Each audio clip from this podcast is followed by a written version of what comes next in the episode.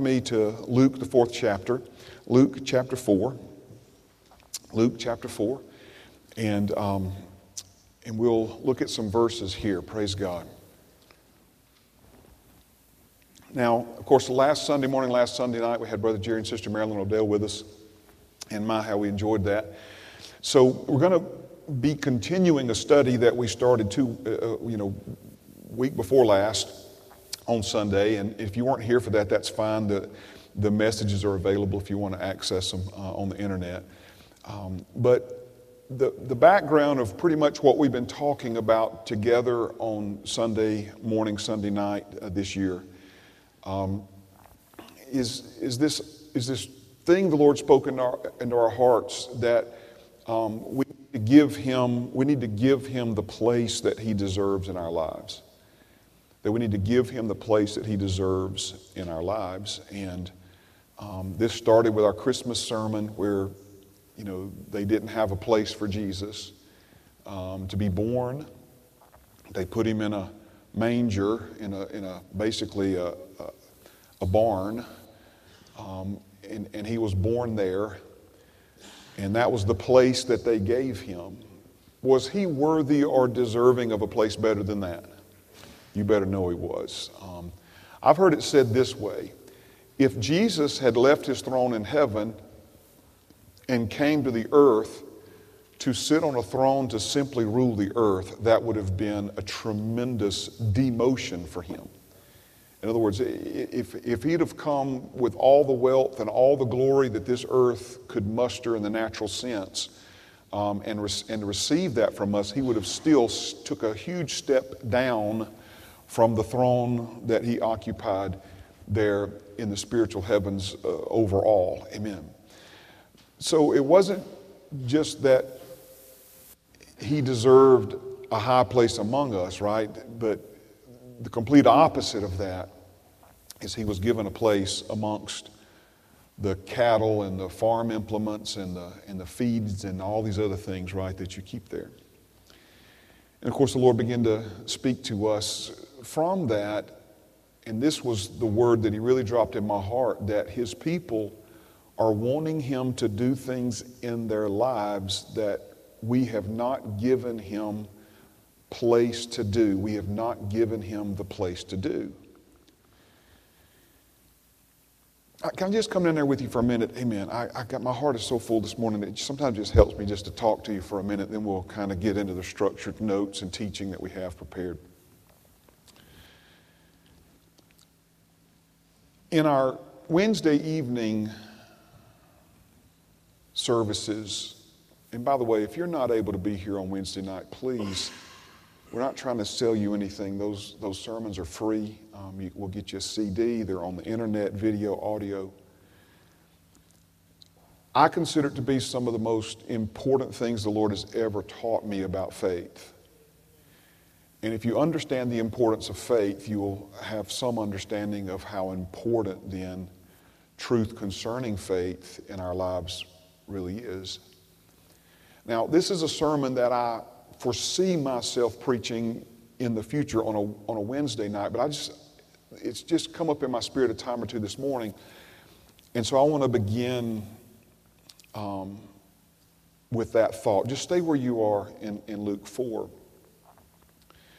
There was a time in the earthly ministry of Jesus where he found himself inside a home. But Brother Jerry mentioned this last week, and, and, and this was when it was so crowded that they couldn't. Uh, some men brought, four men brought a friend of theirs who was paralyzed uh, to that meeting for Jesus to heal him. And of course, when they got there, the, the house was packed and it was you know, overflowing out into the perimeter of that home. And so they couldn't get to any of the doors, they couldn't get to the window, and so they crawled up on the roof and they removed some of the, one translation says the tiles. So it wasn't like they took a sawzall or, you know, cut through shingles and all that. They didn't have that kind of roof in their day. Um, but still, it was, it was an effort to, to remove that. And then they lowered their friend down through the ceiling, if you will, in front of Jesus. Now, if you've read that story, or like I said, if you were here last week, Brother Jerry uh, mentioned it in, in his uh, sermon uh, to us then. If you read what the Bible says leading up to that moment, the Bible says that that house was filled with Pharisees, religious leaders. And if you're a student of the Gospels, you know that the Pharisees were, for the most part, Jesus' enemy. They were trying every way in the world to, you know, put him in his place, so to speak, the place that they thought he belonged to, which was outcast. You know. But here's what the Bible says that not only was Jesus in the house, not only were the Pharisees, the religious leaders in the house, but the Bible says that the power of God was present to heal them. The power of God was present to heal them. To heal who? To heal the Pharisees. Religious people get sick too. Religious people have arthritis and whatever else, itis, you know.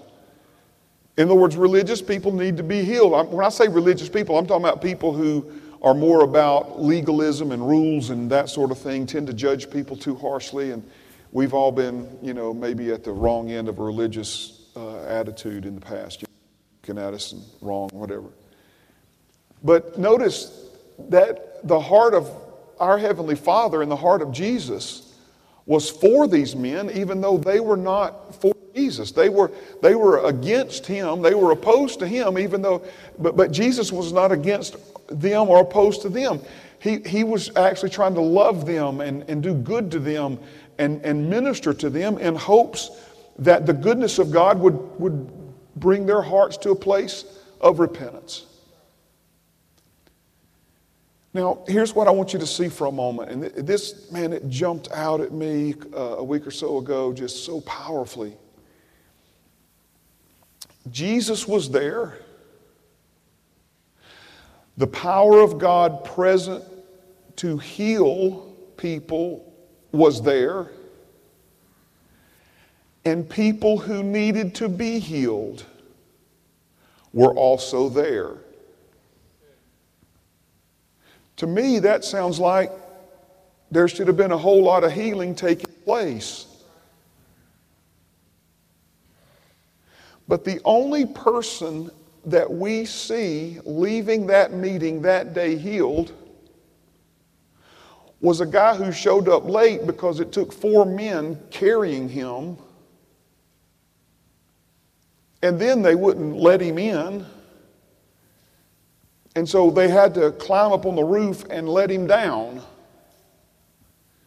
And the Bible says when Jesus saw their faith. Can you imagine in that room and in that house and it being that crowded and how stuffy and how hot it probably was in that room? And then all of a sudden, that, that roof tile was pulled back. And you know what happens when that vent is opened? it creates a draft, and all of a sudden, I believe a cool breeze was pulled through the windows and doors and, and up through that roof like that. But it was more than just fresh air that was drawn into that room, it was the fresh air of faith that was drawn into that room. In other words, let me say it another way. I believe that Jesus breathed the fresh air of faith. Amen. He was happy to see finally some faith. Now, please, this is and we're going to see this again in the, in the text that we're about to read, but I just want to just set something up for you this morning before we look into this, all right? Again, Jesus was there. The Son of the living God in human form was present. He was in the house. And he brought with him the very power of God necessary to heal people who were sick of no matter what kind of sickness, no matter what kind of disease. simple stuff, complicated stuff, chronic illness, terminal illness. Power of God was there on the scene. And then people who needed to be healed were there. You would think, what else do we need? Why? You know, people should be getting healed left and right, but nobody was getting healed. It's because there was no faith.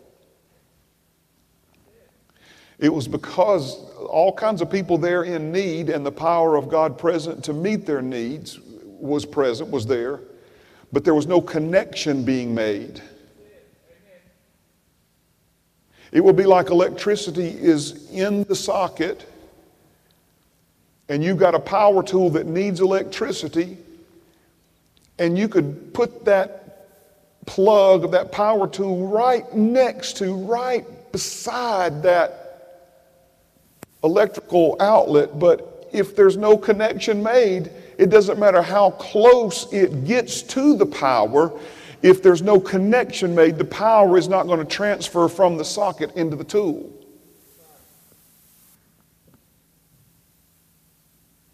So, in the same way, the power to bring healing was right there. And the people who needed the healing were right there. But no connection until those men would not be denied, pulled that, you know, listen, I don't, I don't know if you've ever tried to handle an adult man that is disabled, especially one that's paralyzed or partially paralyzed. They can't help you. You understand? Like if, if, um, if I was in the floor and needed some help up, well, you know, Matt could come grab hold of me and I would be able to push with my arms. I'd be able to help him with my legs, right? In other words, I would be able to assist him in that. But because this man was paralyzed, he couldn't help him. And so, you know, however much he weighed, that was, but it's, here's the, here's the thing it's not just his weight, it's, you know, we don't come with handles. You know, they started putting handles on mattresses, right? Not because the mattress was too heavy to lift, but you can't, there's nowhere to grab it. You know, and, and you know, you, you grab his leg, his leg just bends, you know. It's, so, you know, the effort that it took to just get him out of the house, get him on something they could carry him on. Again, it, it, it's faith in action. Faith without works is dead. And so, so you know, these men had faith. And I, I personally believe that there was faith in the man who was paralyzed. Right? In words, I believe he had faith, or else he would have said, Man, you, you drag me down this road, drop me and break my neck and kill me. What, you know, in other words, have you ever noticed people who are who are sick, especially really, really sick, they, they tend to be very reserved, very cautious. You know, it's like, no, no, man, just leave me here. No, I believe that man was like, somebody please take me, right? So now notice, this man had faith that Jesus could heal him, but Jesus wasn't in his house. The power of God present to heal him was not there. Now, we live in a different day and age because of Jesus' death, burial, and resurrection. The Holy Spirit's power is always present to heal. Can I announce to you this morning, without making you uh, uh, upset or offended at me, that the same power that was present to heal in that room that day with Jesus is present to heal in this room right here today, this morning for us? I believe that man had faith. When he says he saw their faith, it wasn't just born of four. It wasn't just he saw the four men who carried him. I believe it was five men, the paralyzed man and the four on each corner of that stretcher. I believe that even if they wanted to do something different, again, think about it now. They're not just going to drag that man up on top of a roof. Imagine for a moment, imagine for a moment that you are so sick that you're paralyzed, and now, you know, four of your buddies are trying to haul you up on the top of a house. You, I mean, that's what I'm saying. I don't think they're doing that without your consent, if not without your encouragement. Just think about it for a moment, right? They're like, dude, we can't get in this house. I, there's no way. I bet the guy on the bed was laying there going, through the roof, is there a chimney? Just get me to him, right? You know, I believe he was the one that was, was consenting to all of this. But it was faith that made the connection. Now, for those of you who've been following along on Wednesday night, Jesus asked them a very important question. First of all, when Jesus saw their faith, he said to that man who was paralyzed, anybody remember what he said to him? Your sins be forgiven you. What? Rarely, if ever, did we see Jesus do that. I mean, you had the woman caught in the act of adultery. He told her to go and sin no more. I'm not condemning you, go and sin no more. But man, this dude, Jesus just says, Your sins be forgiven you. And I'm sure that guy was like, Man, I appreciate that, but I'd just like to walk out of here if I could, you know? I mean, but of course, we know that forgiveness of sins is greater than any physical thing we could ever receive from God. And of course, this is when there was a reverse flow of air. When the Pharisees sucked all the oxygen out of the room. Who does this man think he is? Only God can forgive sins. And then Jesus says, What to them? Which is, listen very carefully to this word. Those of you who follow along on Wednesday night, you're going to get a smile out of this. He said, Which is easier. I'm about to have a preaching fit. I'm holding it, I'm restraining it, right? Which is easier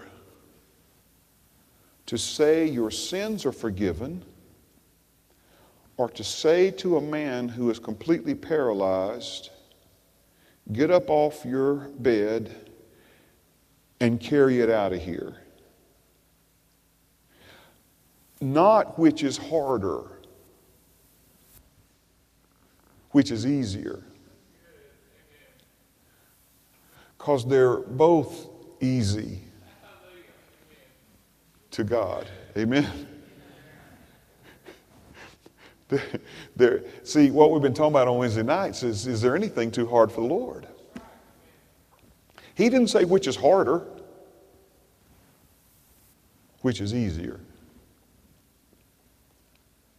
Well, notice that in their day, they thought it was easier to heal than it was to forgive. In our day, we think it's easier to receive forgiveness from God than it is to receive healing from God. Am I right about it? Come on now, I got to, amen. but again, not which is harder, but which is easier. And Jesus says, So that all of you who are refusing to give me place to do what I am here to do in your life, so that you will know I do, I have been given by my Father the authority on earth to forgive sins, son. It's your last day to be paralyzed on planet Earth. Get your bed. Make, let this man out of here. I mean, he could probably jump through the roof at this point, right? You know. Make way for this man to carry his bed home with him. Amen. Amen.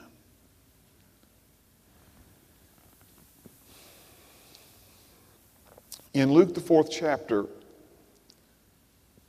we see where Jesus was sent forth in the power of the Holy Spirit. Verse 1.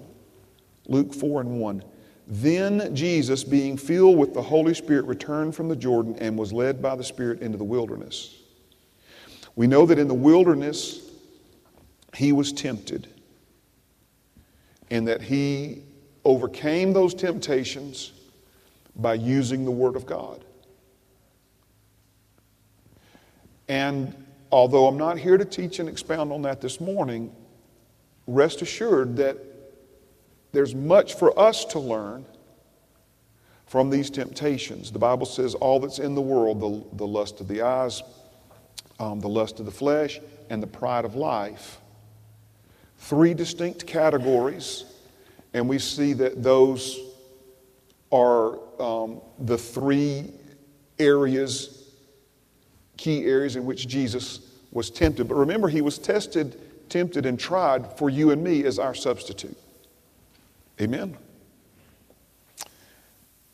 Now, after he was tempted, we pick it up in verse 14. Then Jesus returned, returned from where? From being tempted. What happened before he was tempted? He was baptized in the Holy Spirit, filled with power. So now we see, then Jesus returned in the power of the Spirit to Galilee, and the news of him went out through all the surrounding region. And he taught in their synagogues, being glorified by all. Now, a couple of weeks ago, we went to Matthew's account of this. And we see that, of course, the Holy Spirit's doing something different with Luke's gospel. Normally, because Luke was a physician, you see more details about healings and miracles in Luke's gospel than you do other uh, gospels, but the Holy Spirit's doing something entirely different now. So he doesn't go into the full ex- explanation of what took place in Galilee here through, um, through Luke. It's because he's wanting us to make a comparison. He's wanting us to compare what happened in Galilee and why to what happened, or we could even say what did not happen in Nazareth and why. What Matthew's gospel amplifies for us is that Jesus was healing and ministering to all kinds of people with all kinds of sickness, all kinds of disease, every, every kind of sickness, every kind of ailment. De- demons were being cast out. And we see that this was happening throughout the entire region that would be considered Galilee. And we see that Jesus had established a custom. Again, he did nothing unless his father told him to do it. So this was how his father told him to do it. His, and, and what did he do? His custom was he went into the local synagogue, think local church, he went into the local synagogue. He took the scroll from Isaiah 61. He read the prophecy about the Messiah and what the Messiah would be anointed to do among God's people when he got here. He rolled up the scroll, he handed it back to the attendant, and then he sat down in a special chair designated for the Messiah to sit in when he arrived. And we see that when the people gave him that place. This is key. And I'll show it to you because that verse 15 that's on the screen, he taught in their synagogue being glorified by all. Right? Being glorified by all. I said this in the beginning of our study that if you if you try to do a word search on giving God the place He deserves in your life, you're not going to find that really captured in those exact words in any verse, but you will find the heart of it, the, the truth of it, the reality of it in many different verses, in many different Bible words. For instance, the word honor, the word worthy, the word esteem, and now this word glorified. All of these Bible words that we find throughout both the Old Testament and the New Testament are all words that are speaking to us giving. First of all, we're talking about, you know, God, God the Father, God the Son, God the Holy Spirit, giving our Creator Father the place in our lives He deserves. But, but our Creator Father also, this was something else we were talking about in Ephesians class this morning, honor your father and your mother. So for a child to honor father and mother means for that child to give his mom and dad the place they deserve in his life, the oversight, the, the, the, authority to submit to that, in other words. So these words honor, again, they is speaking of giving place both to God. Um, the Bible says to honor your elders, not just your mom and dad. Honor those who have the rule over you. In other words, give them place in your life. And of course, what we're ultimately seeing is you can't uh, give God the place that He deserves in your life if you don't give the people God has put in your life to help you to be over you if you don't give them their place in your life. In other words, I can't honor God and at the same time dishonor my mom and dad. Doesn't work that way. Me honoring my mom and dad is, is, is an extension of, is a practical, uh, uh, effective way for me to honor God. I honor God by honoring them because He's over them and, and He's over me. You say, Pastor Mark, you're, you're uh, how old am I? 52 years old now. There's no expiration on honoring your father and your mother. You don't outgrow that.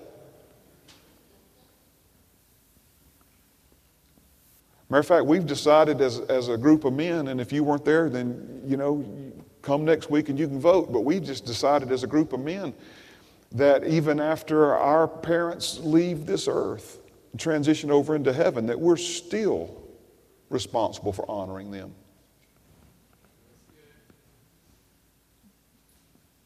Because God said that if you honor your father and your mother, simply said, if you'll give them the place that God intends for them to have, that they deserve, that God intends for them to have in your life, He said He'd do two things for you. He would increase the quantity of your life and the quality of it. He would give you a longer life, but also a longer life filled with more and more good things. That it may be well with you, he said, and that your life may be long. All right? So I maybe spent too much time on that, or maybe not enough, but amen. Praise God. So we don't, we don't see in a sentence or in a Bible verse, you know, the actual phrase giving God the place he deserves, but we see it throughout the Old Testament and the New Testament with, with many words, honor being one among them. So now we have this word, and he taught in their synagogues, being glorified by all being glorified by all. Um, Christy, if you will, just hold that one slide I was talking about. I want to read into this a little deeper. Verse 16, if you've got that, you can put it up for me. Thank you. So he came to Nazareth where he had been brought up. So he's, look at me now, so he's not in Galilee anymore. Okay?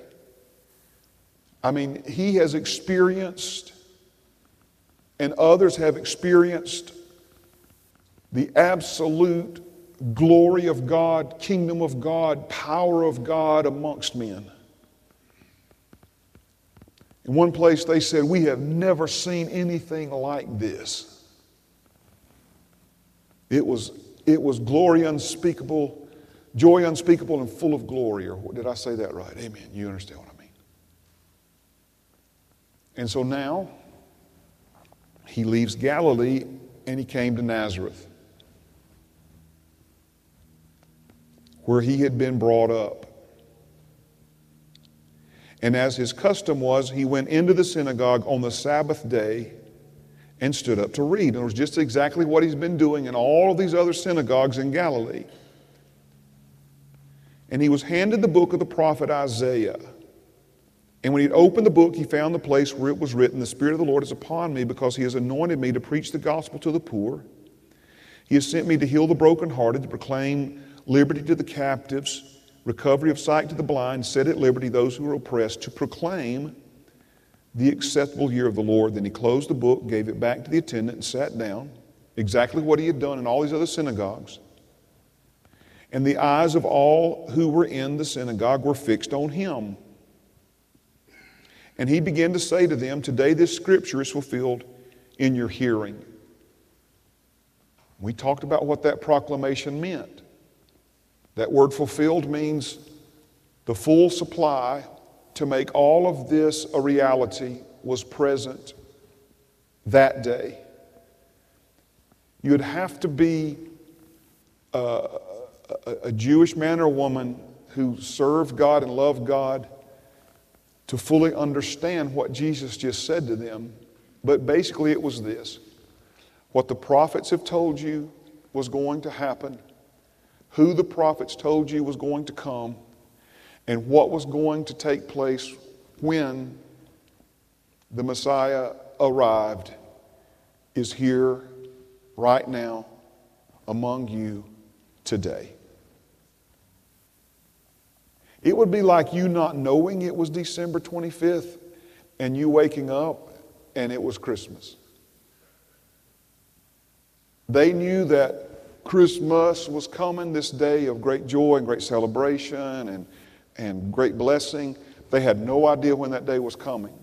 It's kind of like we're looking for a day, right? We're looking for the day that He comes a second time, right? And, and we've been told, don't let it catch you like a thief in the night. In other words, we need to be watching, we need to be expecting. And so, for the one who was watching and expecting, when Jesus announced what you've longed for, what you've prayed for, what you've been looking for for all these generations is right here in front of you. Oh, what a glorious announcement. So all bore witness, verse 22. All bore witness to him and marveled at the gracious words which proceeded out of his mouth. And they said, Is this not Joseph's son? Let me stop right there because what we're going to see, remember I told you a moment ago that there's a reason why the Holy Spirit didn't lead Luke to go into all of these, um, you know,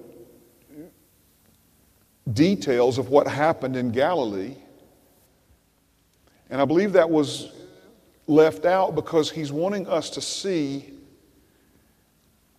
All right, so here's, here's three words for you, okay? Reception, response, results. we see a completely different reception in Nazareth than we saw in Galilee. Now, we'll split this hair, it may be tonight. It's not that he wasn't received in Galilee. I mean, or he, it, he was received both places. In other words, it's not that he was received in Galilee and was not received in Nazareth. He was received in Nazareth, but you have to look carefully to see how he was received in these two places, and it was a completely different reception. How they received him in Galilee certainly affected how they responded to him in Galilee, and how they received him in Nazareth directly affected how they responded to him in Nazareth.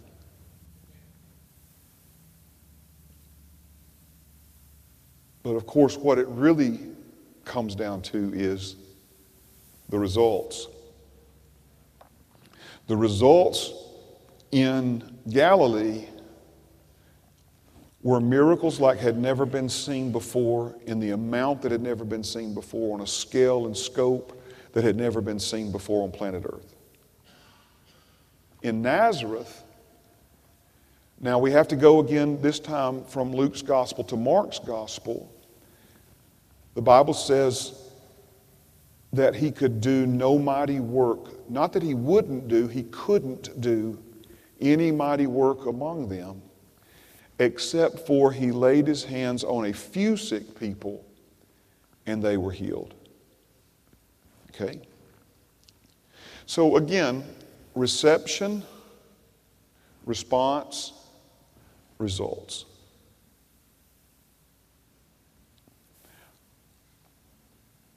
I'm being silly when I say this, tongue in cheek when I say this, but I'm feeling led to say it because I'm, I want you to see the, the point. I believe the Holy Spirit's want you to see the point. Was it not the same Jesus in Galilee that was in Nazareth? Was it somehow that he wanted the people in Galilee to be blessed and healed, but really had no interest in the people in Nazareth being blessed and healed? I believe, if anything, you could make a case the opposite of that. Because the people in Nazareth were the people he grew up with. These were people that he knew personally. These were people that, that you know, I mean, again, if there was anybody he wanted to help, it would be the folks that, that he lived with, were his neighbors, Amen. Was it somehow that he was just tired, wasn't on top of his game, you know, just didn't quite have it when he came to Nazareth? No, no, and no, of course not. Absolutely not. So, in this equation, Jesus is the constant. He's the same yesterday, today, and forever, all at the same time. What was different? Reception, response, results. How he was received, how they responded to him, and the results that they ultimately experienced. When I say experienced, I'm talking about the results that he was ultimately able to produce.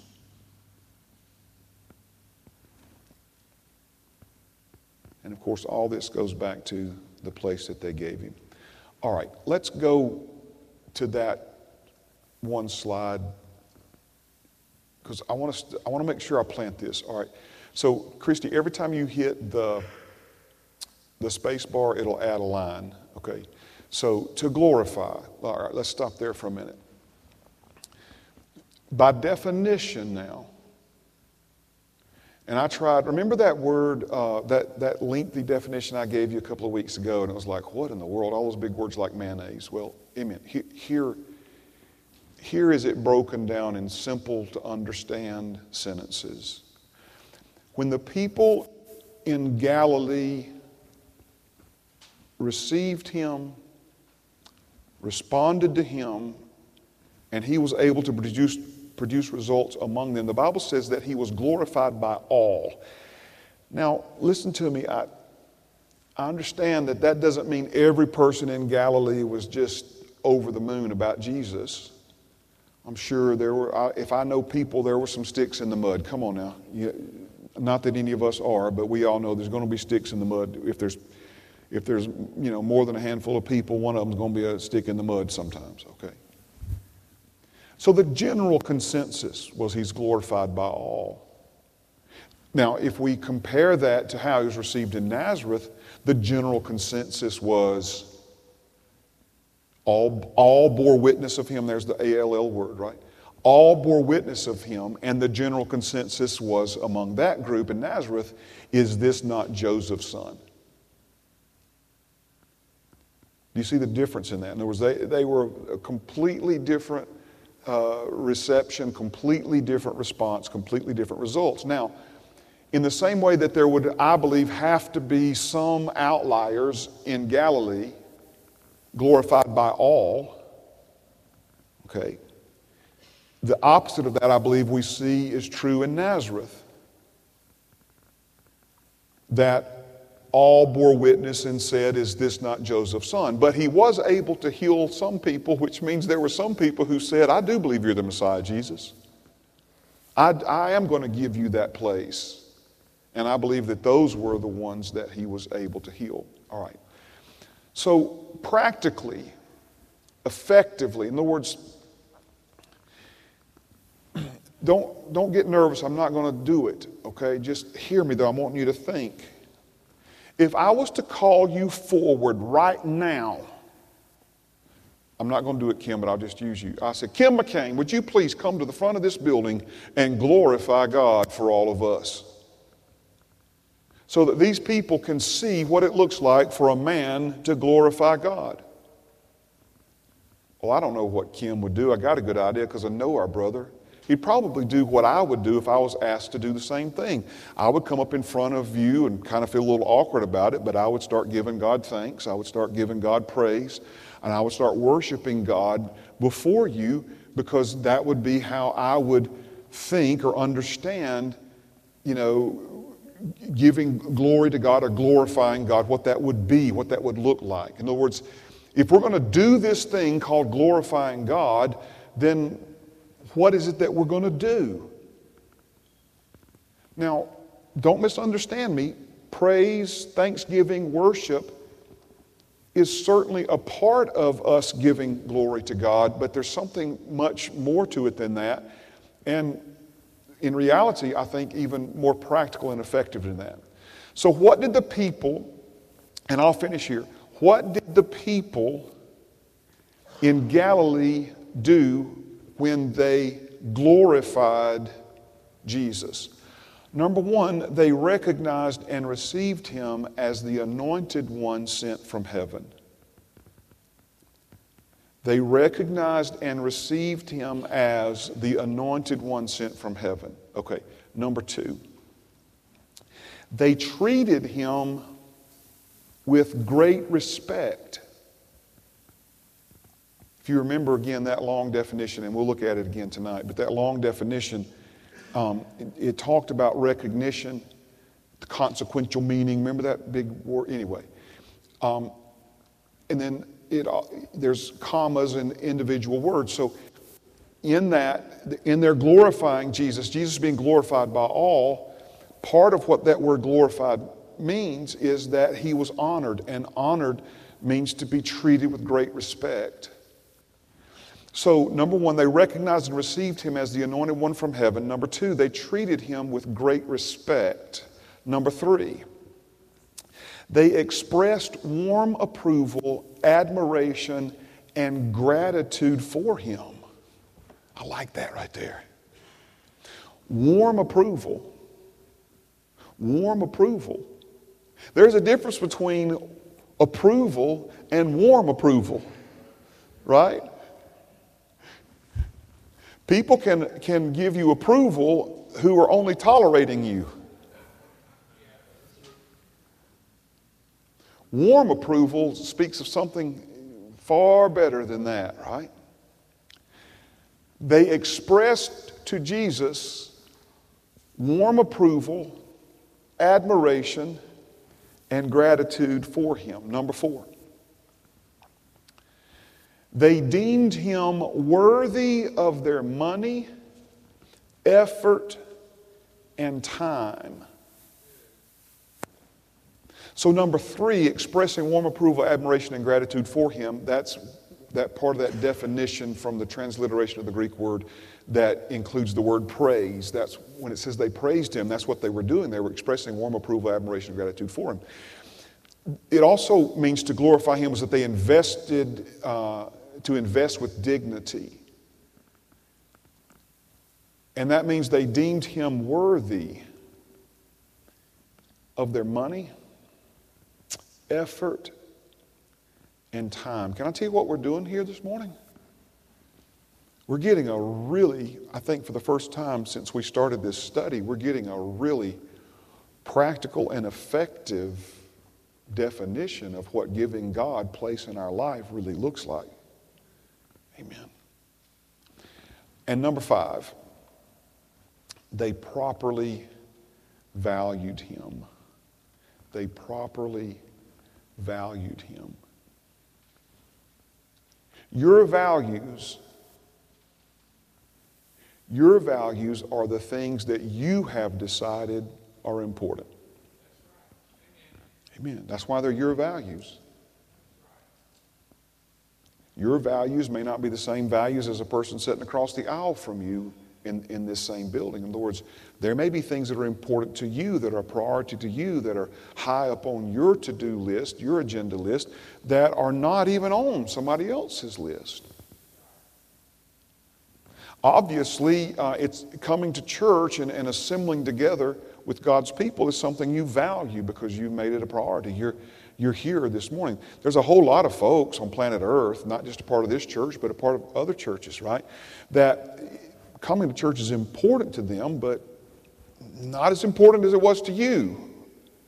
It's not something that, that they place a high value on. It's, it's important, but let's not get carried away kind of attitude, right? Come on, singers, musicians. I, I need to finish. All right, praise God. This, this is what the people in Galilee did. Tonight we're going to go through each one of these and I'm going to show you what the people in Nazareth did, okay? Let me just say it this way they did not recognize and receive him as the anointed one sent from heaven. Instead, they recognized and received him as Joseph's son. They treated him with the same respect they would treat anybody else who was born in Nazareth. Are you seeing this? Mark's gospel said they were offended at him. They didn't value him, they were offended at him. One more time reception, response, results. Completely different reception, completely different response, completely different results. And here's the thing if you have ears to hear, okay, it's just as true for you and me today as it was for them. How we receive Him, how we respond to Him, directly impacts what He is able to do, not what He desires to do, what He is able to do in our lives. Again, my people are wanting me to do things in their lives that they have not given me place to do. Amen. Stand with me this morning. Praise God. Thank you, Jesus. Thank you, Jesus. Fathers, we stand before you this morning. We ask that you examine our hearts, sir. We ask, Father, that the Holy Spirit who dwells in us would begin to reveal to us certain attitudes that we have towards you, certain opinions that, that we have of you that do not align with what is true about you. Father, help us all in this room have a better understanding of your worth, a better understanding of the real value of our salvation, the real value of the baptism of the Holy Spirit, the real value of the Word of God given to us, the, the true value of our ability to pray, the true value of the opportunity that has been given to every born again person to be filled with the Spirit and pray in an unknown tongue, Father. The true worth of these things, the true value of these things, Father, that we would not value temporal things more than we value eternal things, that we would not value fleshly things higher than we value spiritual things, Father, that we would not value, Lord, uh, the things of the flesh more than we value the things of the Spirit. Thank you, Lord. Thank you, Holy Spirit. Father, that, that, that you would help us understand and then help us give you the place that you deserve among us. Father, you, you can't have a place in this church that you don't have in the individual families and individual members of those families, Lord, that make up this church, that are this church.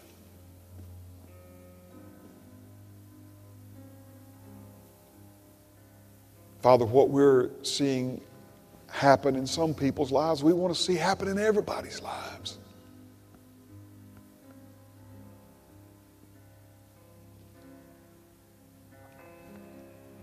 Thank you, Jesus. Thank you, Jesus.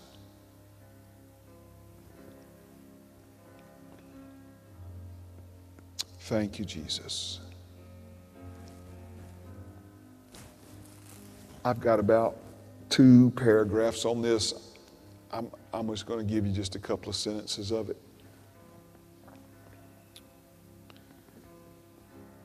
We wouldn't expect to have a better marriage than we have right now without giving more of ourselves to that marriage. We wouldn't expect to be more effective parents than we are right now without committing more time and more effort into the daily lives of our children. We're just kidding ourselves. Come on now, we're just kidding ourselves we think that we can keep doing what we've always done, the same agenda, the same priorities, the same allotment of our time, and things just magically get better. We all understand that back from our school days, if you're making C's and D's and you want to make B's and C's or A's and B's, you're going to have to put more skin in the game. You're going to have to do more than what you've been doing to bring those grades up.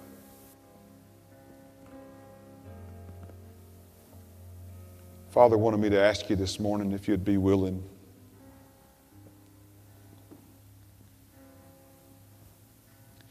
If you'd be willing to do a little more towards your relationship with Him. He wanted me to ask you if you'd just give Him a little more of your time. Give Him a little greater place in your life and family.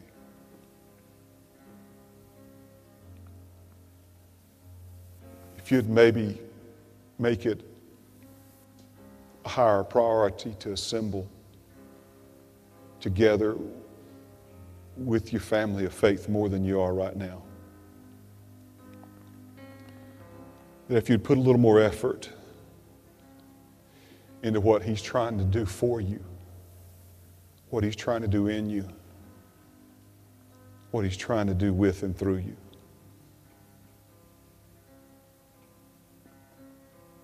Would you consider maybe coming on Sunday night? Would you, would you maybe consider coming on Wednesday night? Would, would, you, would you be willing to come to an Ephesians class or a discipleship class or, or a ladies' class?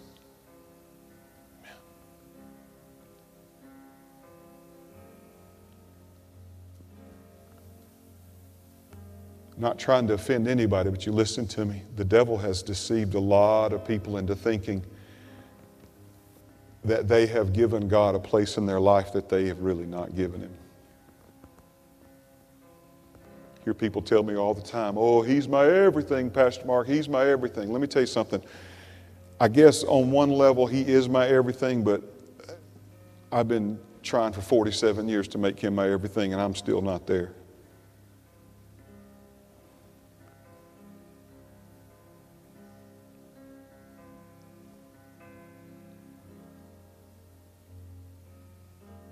Would you be willing to give him a little more of your time? Another hour or two a week. Could you squeeze him in?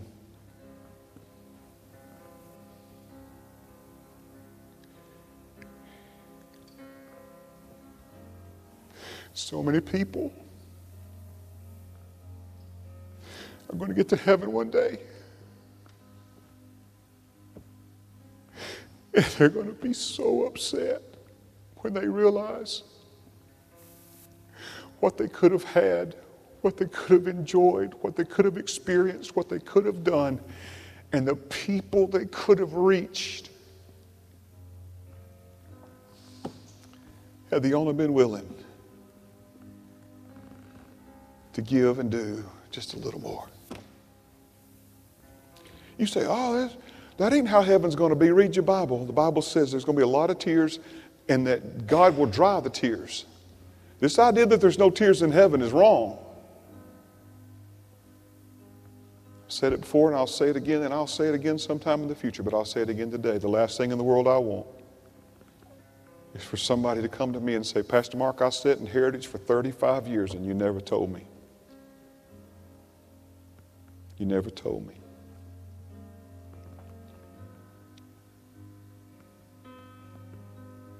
We love to quote all these scriptures about all things. We sang about it this morning, right? All things work together. No, no, it works together for those who love Him, for those who've given Him a place in their lives. Amen. Let's sing. Let's sing. Praise God.